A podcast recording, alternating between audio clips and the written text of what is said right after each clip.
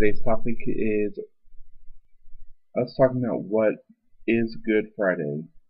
The first point is our King gave up his life, and we see this in Romans 5 8, which says, But God showed his great love for us by sending Christ to die for us while we were still sinners.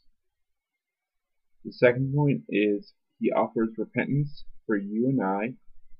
We see this in 2 Peter 3 9, which says, The Lord isn't really being slow about his promise, as some people think. No, he is being patient for your sake.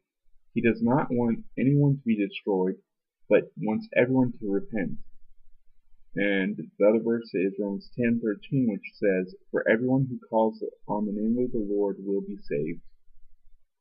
Third point is God loves us, so He sent Christ to die for us, which we see this in 1 John chapter 2, verse 2, which says, He Himself is the sacrifice that atones for our sins, and not only our sins, but the sins of all the world.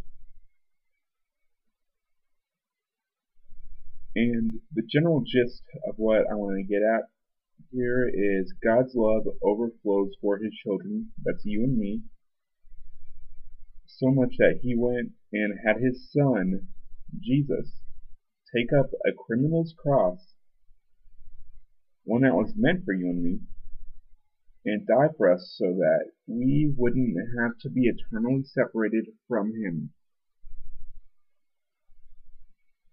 Thank you for tuning in, and I will see you in the next episode.